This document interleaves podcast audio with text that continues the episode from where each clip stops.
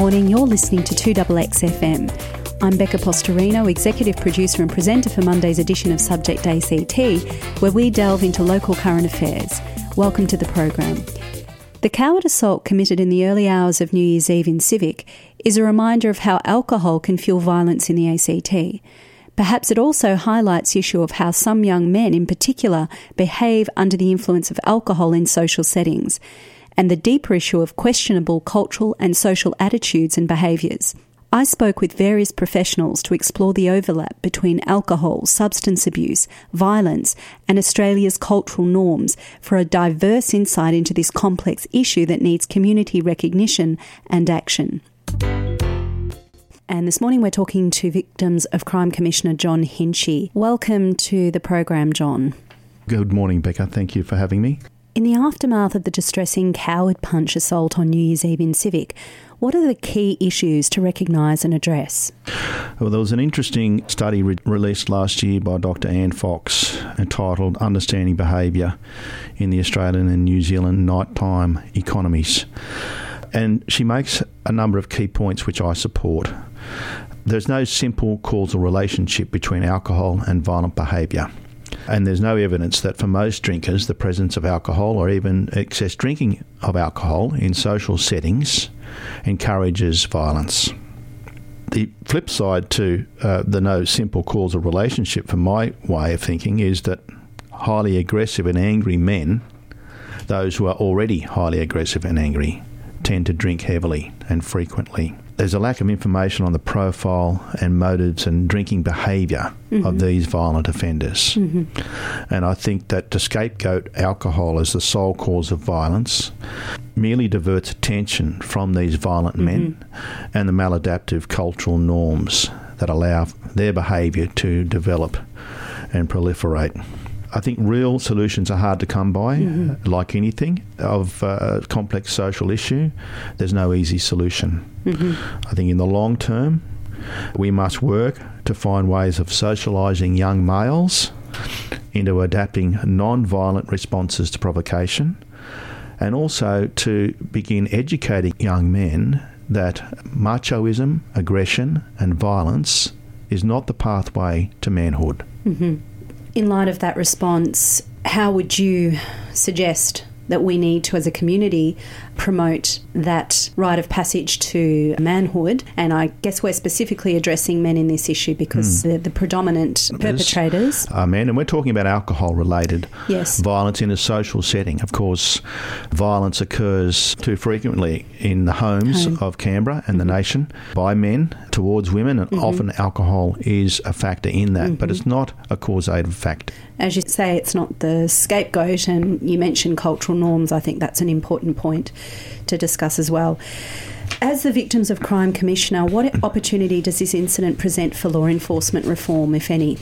Well, first of all, we need to gain some advantage quickly mm-hmm. around the safety of people on the streets mm-hmm. in Canberra around our major city centres late at night. Mm-hmm. There is a liquor uh, reform mm-hmm. being liquor review underway with mm-hmm. the ACT government, and I'm waiting for that uh, to gain more momentum this year. How is that progressing? Well, I think the uh, Attorney General's formed a committee. Uh, there's been a couple of reports uh, and issues papers or an issue paper released last year and comments made by the uh, government community and the business sector. Mm-hmm. But the recommendations in that report have yet to be mm. discussed and decided upon. I think that we must recognise the fact that you can't serve alcohol to people 24 hours a day and not expect some sort of difficulty. Mm-hmm. And it's not an uncommon sentiment or thought to, to hear expressed that nothing good happens after mm-hmm. 3 a.m. Mm-hmm. I think that uh, the uh, Australian culture is not uh, well suited to drinking into long hours into mm-hmm. the night. We have a, a, culture that associates drinking with celebratory mm-hmm. occasions mm-hmm. and rites of passage, as you mm-hmm. comment on. Mm-hmm. But it's not embedded in our daily life, such as some European countries. And I think that uh, because that culture is going to be most difficult to change of anything, that to establish some boundaries uh, to provide some safety for our community. Now, uh, I don't think opening establishments beyond 3 a.m. Mm-hmm. is going to do a lot of good Mm-hmm. for our consumers, but also for our business community. If we want a vibrant city life Mm. to attract people to our major city centres, and Mm-hmm. I'm talking Belconnen, the city, Woden, Tuggeranong, we need to, to have a place where people are attracted to, not Mm-hmm. uh, not not avoid. And certain elements of our community are attracted to those city centres, mostly young people at that time of the night. Uh, and because it is available uh, 24 hours a day, we uh, have seen uh, the trend in uh, young people preloading because it's a lot cheaper to do so. Yes. And then to be going out late at night, 10, 11 a.m. to begin their night out. I think that if we uh, put a stop to the sale of alcohol at, uh, at venues from 3 a.m., uh, that young people would adjust their behaviours and, and uh, perhaps start going out sooner than that. That's one thing. I think police could be given uh, some more powers in relation to their um, uh, notices to serve people in the in, on the street to move on, uh, and I'll, I'll be pushing that with the uh, liquor review. Why think- is that such an important issue to you? Anyone that's worked in uh, hospitality industry or as a police officer can recognise signs of trouble in crowds and in uh, and in groups of people. That instinct that's that instinct, that uh, that flavour, uh, that uh, you could walk into. I could name a couple of establishments that I I've walked into late at night and felt unsafe because I I've felt that the establishment did not have control of their clientele, yes. uh, and uh, there were behaviours that were not criminal occurring. But behaviours that would be uh, antisocial mm-hmm. and threatening to others to be mm-hmm. near if they were mm-hmm. sober. And so we need police to be addressing those behaviours on the street and to be issuing and to have some authority mm. to get people to change their behaviours mm. and those behaviours not being criminal. But if police mm. can see that something is at risk of happening, to give them the authority to intervene. I think that our licensed premises also share a responsibility uh, in that, and uh, I will consider supporting uh, the identification of at-risk areas across Canberra in the hope that such a step will encourage consumers to modify their behaviour in that mm-hmm. area, mm-hmm. but also to encourage greater responsibilities from the security people that we trust to keep uh, keep Sure. us safe. And we, mm-hmm. I've seen video images of assaults not uh, not this year, but the year before last, where more could have been done sooner to prevent an assault. And of course, I accept that there is some confusion and uncertainty about the physical areas of responsibility shared by police and licensed premises owners. That needs to be discussed as well. You mean the proximity of venue to public space? Yes, this assault that happened uh, recently, horrific assault, and that young man is lucky to be alive, as, uh, uh, because the uh, the fatal injury occurs when an unconscious person strikes their head on the ground. More often, uh, that assault occurred a fair way away from any licensed establishment, but it occurred at two forty five a.m. And responsibility is the key issue, and working around those complex proximities is, is what needs to be identified and That's true, and I think that uh, if if we had closing hours uh, from 3 a.m.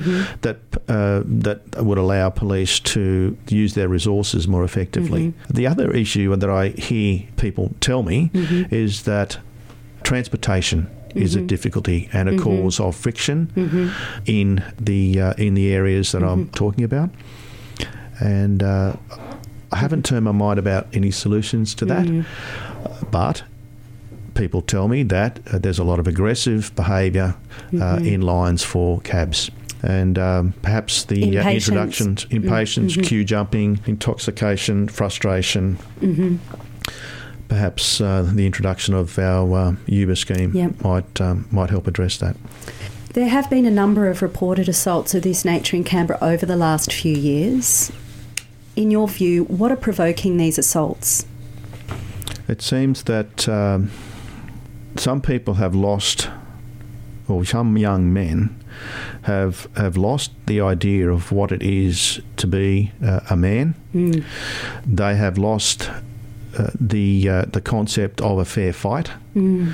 They uh, and this is why we're starting to call these assaults coward punches. Mm-hmm. They act in cowardly manner, mm-hmm. in a cowardly manner. Mm-hmm. People are often kicked mm-hmm. when they when they're on the ground. This was many years ago something to be abhorred. So the behaviour has changed and a lack of regard for the consequences of that violence. I think that there's an ignorance also about the long term effects of, a, of an assault, especially that causes head injury. And I don't know uh, why that would be the case, but mm. if uh, young men think that um, getting knocked out means that you wake up the same person, uh, mm. they will be sadly mistaken. Mm. Because these assaults are causing long term and permanent damage mm to, to, to people. And I think that uh, perhaps if there was more education around that, mm. that people might pause. Mm. But I'm also mindful of the fact that the, some of the uh, footage that I've seen seems to point to particular people enjoying the fact mm. that they can assault others. Uh, and I think we need to get into a, a, lot deeper understanding of what those drivers are for those mm. people and that uh, we need to target our interventions on those mm. repeat offenders. Mm. I've heard the uh, victims of assault say to me that the person that assaulted them had been assaulting others uh, in their vicinity prior. Uh, and so I would not like to get to the lowest common denominator when mm. our community has to suffer the consequences of mm. the behaviour of a few. And that's why I don't support some of the more draconian um, mm. suggestion obviously some of the potential I guess, methods of dealing with perpetrators, isolation, education. An important point that you raised is actually seeing the implications mm. of impact. And as you say, this. If this image or understanding, awareness to shift ignorance is brought to light yes. in the domain of an education forum, perhaps, as you say, there would be pause this is a very interesting point is to having that exposure to the aftermath of yes. these implications. And this is where uh, restorative justice can play a very important role in our community. The government has announced that restorative justice will be rolled out this uh, year uh, mm-hmm. from March into the adult criminal justice system. It's been operating for 10 years in the Canberra for uh, uh, offences committed by young people mm-hmm. and their victims. Uh, what does that entail, restorative justice? Is that working in the community with those affected by assault or similar injuries? Restorative justice is a process whereby people who commit offences are brought into conversation mm-hmm. and contact mm-hmm. with their victims. Mm-hmm. And they sit mostly in a room mm-hmm. together and they mm-hmm. have a conversation, a structured conversation about mm-hmm. what happened, who's been affected, how have they been affected, and what can be done to repair the harm.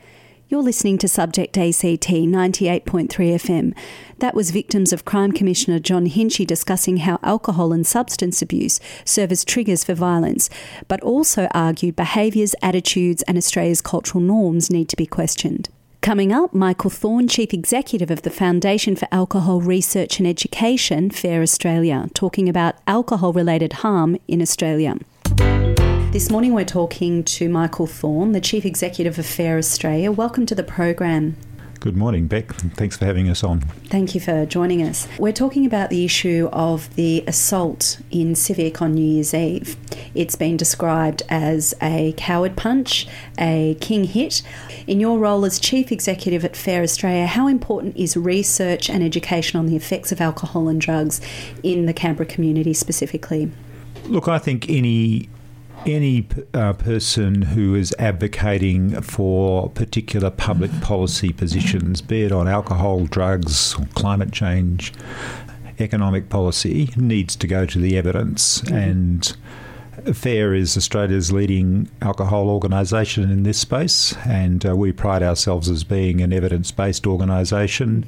Our policy advocacy is underpinned by research that we fund and the research that's conducted by the various research fraternity or the research fraternity around the world, not just mm-hmm. in Australia. Mm-hmm. Australia does have some particularly high profile and extraordinarily good researchers, and mm-hmm. we draw on their work a lot to uh, respond to these sorts of uh, issues like one punch uh, deaths, which are just a tip of the iceberg, mm-hmm. frankly, but do demonstrate that alcohol fueled violence has tragic consequences, mm. not only for the victims but also for the perpetrators. The incident here in the ACT could have been a lot worse, of course. Mm-hmm. It was a lot worse for the Miller family in uh, Brisbane mm-hmm. over the Christmas New Year period, uh, with young Cole dying after that tragic assault. Mm. But uh, as I said, not only is the Miller family suffering, also the perpetrator's family, mm. who are likely to see uh, their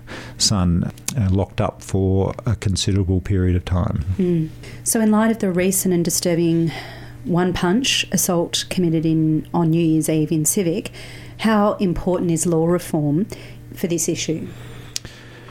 Alcohol is responsible for five and a half thousand deaths in this uh, country each year. About 40% of those injury related, not disease related. Mm. So that's a lot of people more than 150,000 people are hospitalised as a consequence of alcohol's consumption. About 70,000 people are uh, charged with an assault offence mm. uh, as a consequence of alcohol. Is this consumption. These are national mm. figures. In uh, the ACT, for instance, uh, nearly 7,000 people present to our hospital hospital emergency departments mm. each year as a consequence of the mm. consumption of alcohol. That's 18 people a day. Mm-hmm. So it's a pretty big issue, mm. um, and we have seen over the last 20 years, uh, as a consequence of the sort of market oriented economics that have been adopted by governments, an increase in the availability of alcohol, both in temporally in terms of the time at which you can purchase it, mm-hmm. uh, and also spatially in terms of the number of places you can purchase.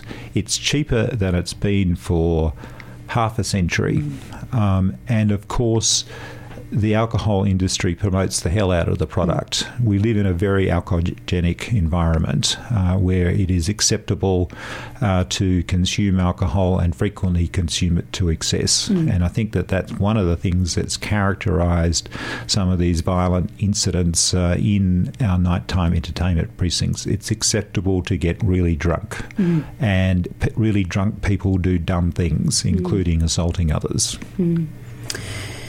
So, victims of Crime Commissioner John Hinchey this morning suggested alcohol is a possible scapegoat for a deeper problem connected to the need to challenge cultural norms surrounding the drinking culture in Australia. What do you say to that? In the end, what we're trying to change is a culture, a drinking culture. But my view is that um, alcohol actually causes many of these problems. There are undoubtedly violent people, there are undoubtedly criminals. But the fact of the matter is, you remove alcohol from the environment and rates of assault, hospitalisations, emergency department presentations, child abuse, domestic violence drop dramatically. Mm as a consequence of the very modest uh, changes that were introduced in Sydney in uh, 2014 following the deaths of Thomas Kelly and Daniel Christie, mm. which saw a last drinks at 3am policy introduced mm. by the O'Farrell government, has re- resulted in an immediate reduction in street violence. Mm. In Sydney CBD, about a 25% reduction in assaults. In King's Cross, about 32%. These mm-hmm. were immediate. These are lives saved. These are people who are uh, hospitals, emergency departments that don't mm-hmm. have to receive people injured. I think that I saw um, St Vincent's Hospital report uh, earlier in the week that since those measures were introduced in February 2014, they've only had four people admitted with serious fed, uh, head injuries. Mm. It, the problem disappeared almost overnight as a consequence of these really modest measures. So I don't think it's uh, that uh, people like John can successfully argue that alcohol is not a really significant factor mm. in this violence mm. because the evidence shows you remove the alcohol from the environment and these uh, rates of assault just collapse. Mm. So, you suggested there is a possible uh, prevarication within the ACT government due to its inability to implement recommendations in light of the protracted ACT uh, Liquor Act review. What do you say to Attorney General Simon Corbell, particularly in light of what you've just mentioned about Barry O'Farrell's leap to um, make these changes, probably with much um, contest within you know various factions of the government. What do you say to Attorney General Simon Corbell? I would like to get on with some of these changes. When the government uh, commenced uh, the promised review of the Liquor Act uh, back in 2013, and I thought that we would have wrapped up the whole process by now. And I'm concerned that now that we're in an election year, this is going to make it uh, quite difficult for the government to do some of the things that uh, we believe should be done, mm-hmm. including uh, the introduction of the last drinks uh, at 3 a.m. policy this is tough going for government, and you need to, to be really focused to get it done.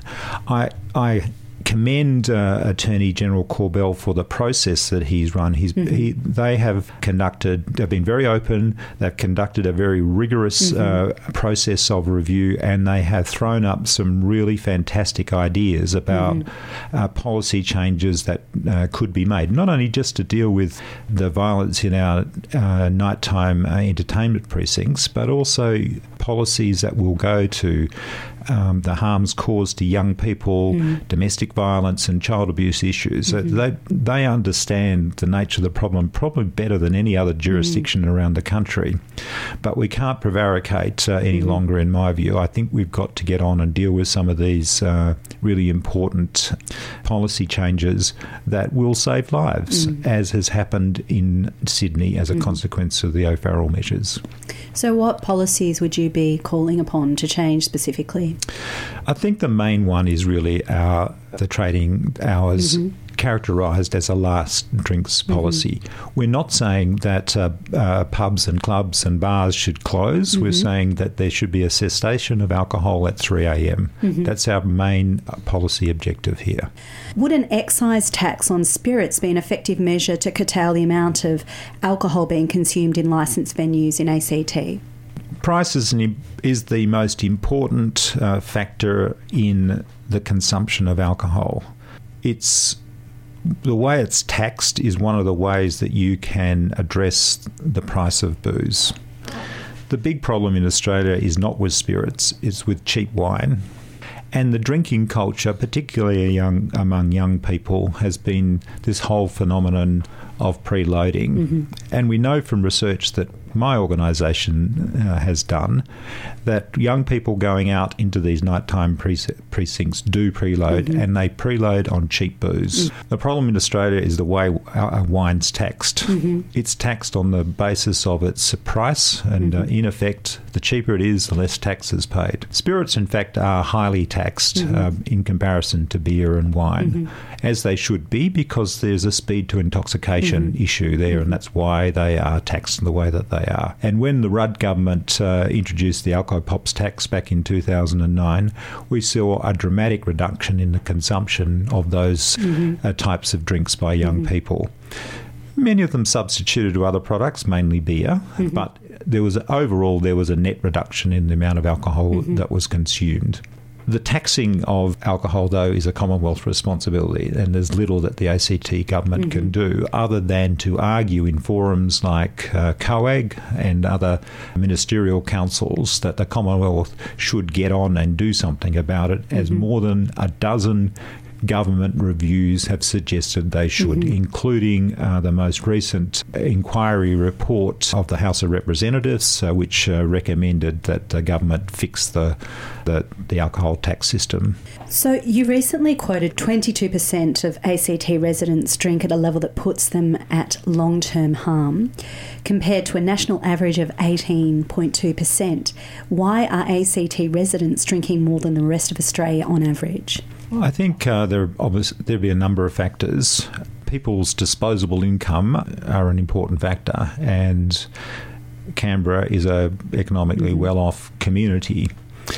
We know absolutely that the higher income earners spend more on alcohol mm. than uh, low income earners. You can't necessarily say that that necessarily means that they consume uh, more alcohol, mm-hmm. but I mm-hmm. think that we can induct from that that the, yes, they do drink more mm-hmm. alcohol. And I think they drink it perhaps in a way that uh, does suggest that that being a more wealthy community that we can afford to do it. But I also think that the availability of alcohol mm. makes it a whole lot easier for people to mm. consume it and then purchase it. Canberra has some of the most liberal availability laws in the mm-hmm. country. You can buy it in supermarkets, you can buy it mm-hmm. in bottle shops, you can buy it over the bar. In places like uh, Queensland and South Australia, for instance, you can't buy alcohol mm. in supermarkets, mm-hmm. and uh, that has an impact on uh, the patterns of drinking. What is at the heart of this issue from your perspective? What reform is needed to address the rising in incidence of drug and alcohol influenced assaults in the ACT? My view is what the ACT government can do is to tackle the availability of alcohol. Clearly, mm-hmm. they can do very little about price. They can do something about the way it's uh, advertised and marketed. Mm-hmm. That's a kind of joint responsibility between states and territories and mm-hmm. the Commonwealth. Can't do anything about television advertising of of alcohol, but they can do things about point of sale promotions mm-hmm. in licensed establishments, uh, you know, two for one deals, uh, mm-hmm. some some of the uh, drinking games and things like mm-hmm. that, which um, we see. Uh, from time to time, and the government does a reasonable job in trying to trying to mm-hmm. stop those sorts of things. Mm-hmm. The biggie is obviously availability, the number of outlets and mm-hmm. the time at which they're allowed to, to trade. And as I've said in earlier remarks, there's no question that there's a linkage. If you restrict the availability, you will you see res- immediate results mm-hmm. in terms of the harms. But I think one of the, the other issues, and this goes to the culture question that mm-hmm. John was talking mm-hmm. about, for instance, when alcohol is so available mm. and promoted so heavily, it becomes a part of the culture. Mm-hmm. And like a, a, fish swimming in a polluted river, mm-hmm. unless you stop that pollution, mm-hmm. that fish is going to die. And that, I think, is part of the problem that we're talking about with our alcoholic mm-hmm. environment in which people uh, live and socialise. Mm-hmm. If all the messages are saying drink, well, then we shouldn't be surprised that people do mm-hmm. and that some drink to excess and you end up with some people dying. So, whose responsibility is this? For our research shows that the community knows that it's its responsibility. Mm-hmm it doesn't just put it back to government mm-hmm. to do something. Mm-hmm. Our research also shows that government, that, that the punters, that the community mm-hmm. want things, something done about mm-hmm. trading hours and the number of outlets and the way that alcohol is advertised. Mm-hmm. There's been consistently very strong majority support for changes on all those those issues. Mm-hmm. The problem comes with the power of vested interest, in this case the alcohol industry, mm-hmm. both at the kind of producer level mm-hmm. as well as the retailing level, mm-hmm. in particular mm-hmm. pubs and clubs, and they and they have uh, really convinced politicians that they will be in trouble if they move against some of their activities mm-hmm. and uh, restrict um, the availability of alcohol. What governments and what politicians need to understand is that the community will back them. Mm-hmm and Mike Baird killed off any suggestion uh, recently that they will be re- relaxing some of those O'Farrell uh, measures that mm-hmm. were introduced in Sydney because he knows that the public supports mm-hmm. what happens. Mm-hmm. Most people can't understand why anyone would be out drinking at 4 a.m. or 5 a.m. in the mm-hmm. morning. I think nearly half the uh, community believe that midnight is a is a, a fair time to close uh, mm. or stop selling alcohol, mm. but that rises to nearly ninety percent when you when you talk to them about whether or not you should be able to get alcohol after 3 a.m. So, in fact, overwhelmingly, people uh, believe that there should be earlier closing times. You're listening to 2XXFM's local current affairs program, Subject ACT. I'm Becca Postorino.